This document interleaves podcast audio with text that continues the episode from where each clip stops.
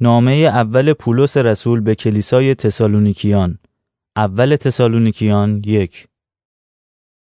از طرف پولس و سیلوانوس و تیموتائوس به کلیسای تسالونیکیان که به خدای پدر و عیسی مسیح خداوند تعلق دارد فیض و آرامش از آن شما باد. ما همیشه خدا را به خاطر همه شما شکر می کنیم و همواره نام شما را در دعاهای خود ذکر می نماییم. زیرا در حضور خدا که پدر ماست به یاد می آوریم که چگونه ایمانتان در فعالیتها و محبتتان در کارها و امیدتان به خداوند ما عیسی مسیح در ثبات و پایداری شما مشاهده شده است. ای برادران، ما می‌دانیم که خدا شما را دوست دارد و شما را برگزیده است زیرا ما انجیل را تنها در قالب کلمات نزد شما نیاوردیم بلکه با قدرت روح القدس و اطمینان کامل به حقانیت آن. و شما می‌دانید وقتی با شما بودیم چگونه رفتار کردیم و آن برای خیریت شما بود. و شما از سرمشق ما و خداوند پیروی کردید و اگرچه به خاطر پیام خدا رنج بسیار دیدید آن را با خوشی که روح القدس می‌دهد پذیرفتید. تا آنجا که شما برای همه ایمانداران در مقدونیه و یونان نمونه شدید. زیرا پیام خداوند نه تنها از جانب شما تا مقدونیه و یونان انتشار یافت بلکه داستان ایمانتان به خدا به همه جا رفته است. پس دیگر احتیاجی نیست که ما آن را بازگو کنیم. زیرا خود آنها هنگامی که درباره ما سخن می‌گویند حسن استقبالی را که شما از ما به عمل آوردید نقل می کنند و تعریف می کنند که چگونه شما بتها را ترک کرده به سوی خداوند بازگشت نمودید تا خدای زنده و حقیقی را خدمت کنید. و چگونه در انتظار ظهور پسر او عیسی که از آسمان می آید به سر می برید آری همان عیسی که خدا او را پس از مرگ زنده ساخت و ما را از غضب آینده رهایی می بخشد. اول تسالونیکیان دو خود شما ای برادران می دانید که آمدن ما نزد شما بی نتیجه نبود. برعکس پس از آن همه بدرفتاری و اهانت که در شهر فیلیپی دیدیم چنان که اطلاع دارید و با وجود مخالفتهای شدید با کمک خدا دل و جرأت یافتیم که انجیل خدا را به شما برسانیم. البته اصرار ما به این که به انجیل ایمان بیاورید بر پایه خیالات باطل و یا اغراض ناپاک نبود و ما سعی نداشتیم کسی را فریب دهیم. اما چون خدا ما را لایق دانست و انتشار انجیل را به عهده ما گذاشت ما سخن می‌گوییم.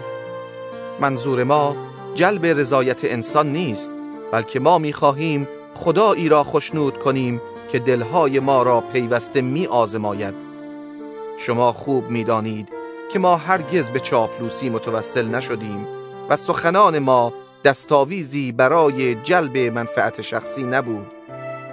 خدا شاهد ماست و به هیچ وجه ما جویای احترام و ستایش مردم خواه شما و خواه دیگران نبودیم.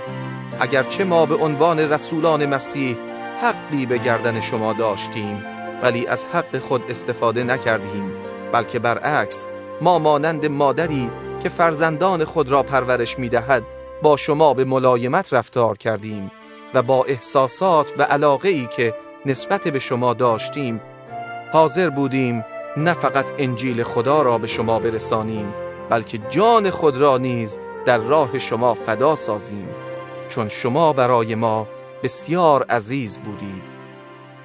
ای برادران به خاطر دارید که ما چگونه کار می کردیم و زحمت می کشیدیم و شب و روز مشغول کار بودیم تا در موقع اعلام انجیل خدا در میان شما به هیچ کس تحمیل نشویم. هم شما شاهد هستید و هم خدا که رفتار ما نسبت به شما ایمانداران تا چه اندازه پاک و درست و بیعیب بود.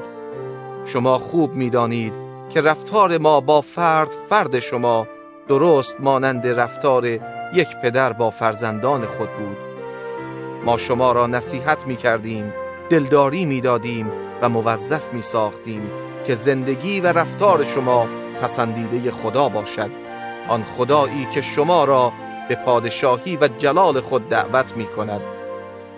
پیوسته خدا را برای این نیز شکر می کنم که وقتی پیام خدا را از ما شنیدید آن را به عنوان پیامی از جانب بشر نپذیرفتید بلکه آن را از طرف خدا دانستید و در حقیقت همین طور هم هست و اکنون در میان شما ایمانداران عمل می کند ای برادران شما درست به همان راهی می روید که کلیساهای یهودیه در اتحاد با مسیح عیسی خداوند رفته اند زیرا شما از هموطنان خود همان زحماتی را دیده اید که آنان از یهودیان دیدند. یهودیانی که هم عیسی خداوند و هم پیغمبران را کشتند و ما را بیرون راندند. آنها خدا را خشنود نمی سازند و با همه مردم دشمنی می کنند آنها حتی می کوشند که ما را از گفتگوی با ملل غیر یهود باز دارند. در صورتی که این گفتگو منتج به نجات غیر یهودیان می شود آنها دائما پیمانه گناهان خود را پر می سازند ولی غضب خدا سرانجام آنان را گرفتار کرده است. اما ای برادران چون برای مدت کوتاهی البته جسمن نه قلبا از دیدن شما محروم بودیم اکنون با علاقه بیشتری اشتیاق دیدار شما را داریم. آری مایل بودیم پیش شما بیاییم و من پولس یکی دو بار خواستم بیایم اما شیطان مانع ما می شد برای ما چه امیدی یا شادمانی یا تاج افتخاری در حضور خداوند ما عیسی مسیح به هنگام آمدن او وجود دارد؟ مگر شما نیستید؟ البته مایه افتخار و شادمانی ما شما هستید. اول تسالونیکیان سه. پس چون دیگر نمی توانستیم بیخبری را تحمل کنیم تصمیم گرفتیم که در شهر آتن تنها بمانیم. و تیموتائوس برادر ما و خادم خدا در انتشار انجیل مسیح را فرستادیم تا شما را در ایمانتان تقویت نماید و دلداری دهد. تا هیچ کس در اثر این زجر و آزارها دلسرد نشود. خودتان می‌دانید که این آزارها نصیب و قسمت ماست.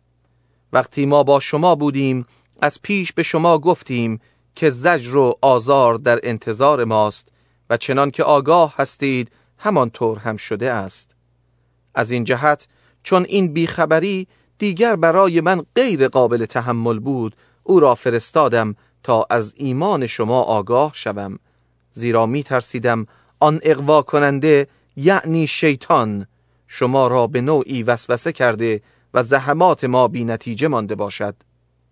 اما اکنون که تیموتائوس از پیش شما بازگشته است خبر خوشی درباره ایمان و محبت شما به ما داده است و گزارش می دهد که شما با چه لطفی همواره ما را به یاد می آورید و همان گونه که ما برای دیدن شما اشتیاق داریم شما مشتاق دیدار ما هستید. ای برادران با وجود همه نگرانی ها و زحماتی که داریم این خبر خیال ما را درباره شما راحت ساخته است و ایمان شما ما را آسوده خاطر کرده است. اگر شما در خداوند استوار بمانید ما زندگی تازه ای خواهیم داشت. ما چطور می توانیم به قدر کفایت خدا را برای شما و برای تمام شادی که به خاطر شما در پیشگاه خدا احساس می کنیم سپاسگزاری کنیم. شب و روز با التماس دعا می کنیم که روی شما را ببینیم و نواقص ایمان شما را برطرف سازیم. خدای پدر و عیسی مسیح خداوند ما راه ما را به سوی شما راست گرداند و خداوند عطا فرماید که طبق میزان محبتی که ما برای شما داریم محبت شما برای یکدیگر و همه مردم افزایش و گسترش یابد. و خدا دلهای شما را قوی گرداند تا در آن هنگام که خداوند ما عیسی با همه مقدسین خود می آید شما در حضور خدای پدر پاک و بیعیب باشید. اول تسالونیکیان چهار دیگر این که ای برادران شما از ما آموختید که چگونه باید زندگی کنید تا خدا را خشنود سازید و شما هم البته از آن پیروی می کنید. اکنون به نام عیسی خداوند از شما استدعا و التماس می کنم که بیش از پیش مطابق آن زندگی کنید.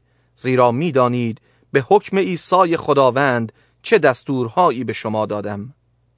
خواست خدا این است که شما پاک باشید و از روابط جنسی غیر مشروع بپرهیزید. همه شما باید بدانید چگونه بدن خود را همیشه تحت کنترل داشته باشید و آن را پاک و محترم نگه دارید. و مانند ملتهای خدا ناشناس دست خوش امیال و شهوات جسمانی نگردید. در این خصوص شما هیچ وقت نباید از برادر خود سوء استفاده کرده یا به حقوق او تجاوز کنید زیرا همان طوری که من قبلا با تأکید زیاد به شما گفته بودم خداوند کسانی که این کارها را می کنند کیفر خواهد داد. خدا ما را به یک زندگی پاک خوانده است نه به فساد اخلاقی. پس هر که این تعلیم را قبول نکند انسان را رد نمی کند بلکه خدایی را که روح القدس خود را به شما عطا می‌فرماید رد کرده است. و اما درباره محبت برادرانه هیچ نیازی نیست که در خصوص آن چیزی بنویسیم زیرا خود شما از خدا تعلیم یافته اید که چگونه یکدیگر را دوست بدارید و شکی نیست که در تمام مقدونیه شما با همه برادران همینطور رفتار می کنید اما ای برادران از شما درخواست می کنم که محبت شما روز به روز بیشتر گردد. آرزویتان این باشد که زندگی آرامی داشته باشید و در کار دیگران فضولی نکنید و همانطور که قبلا به شما دستور دادیم برای تأمین معاش خود کار کنید تا زندگی شما تأثیری نیکو در بی ایمانان بگذارد و برای تأمین خود محتاج دیگران نباشید. ای برادران نمی‌خواهم در مورد آنانی که درگذشته اند بی اطلاع باشید. مبادا مانند سایر مردم که هیچ امیدی به آینده ندارند غمگین باشید. زیرا اگر ما معتقدیم که عیسی مرد و دوباره زنده شد همچنین ایمان داریم که خدا آنانی را که در ایمان به عیسی مرده اند همراه عیسی باز خواهد آورد. ما این را به حکم خدا به شما می‌گوییم. آن کسانی از ما که تا روز آمدن خداوند زنده میمانند زودتر از مردگان صعود نخواهند کرد. در همان موقع که فریاد فرمان الهی و صدای رئیس فرشتگان و بانگ شیپور شنیده می شود خود خداوند از آسمان به زیر خواهد آمد. و اول کسانی که در ایمان به مسیح مرده اند خواهند برخاست. و سپس آن کسانی که از میان ما زنده میمانند همراه با آنها در ابرها بالا برده خواهند شد تا در فضا با خداوند ملاقات نمایند. و به این ترتیب ما همیشه با خداوند خواهیم بود. پس شما باید یکدیگر را با این کلمات تشویق کنید. اول تسالونیکیان پنج. اما ای برادران لازم نیست که من درباره زمان و تاریخ وقوع این امور چیزی برای شما بنویسم. زیرا شما خوب می‌دانید که روز خداوند مانند دزدی که در شب می آید فرا خواهد رسید. در آن هنگام که مردم از صلح و امنیت خود تعریف می کنند هلاکت ناگهانی مثل درد زایمان به ایشان وارد خواهد شد و به هیچ وجه جان سالم به در نخواهند برد. اما ای برادران شما در تاریکی نیستید که آن روز شما را مانند دزد قافلگیر کند زیرا همه شما فرزندان روشنایی و روز هستید. ما به شب و تاریکی تعلق نداریم پس ما نباید مانند دیگران در خواب باشیم. بلکه باید بیدار و هوشیار باشیم. شب است که مردمان خوابالود میخوابند و شب است که مستان مست می‌شوند. اما ما که به روز تعلق داریم باید هوشیار باشیم و ایمان و محبت را مانند زره به سینه ببندیم و امید نجات را مانند کلاه خود بر سر بگذاریم.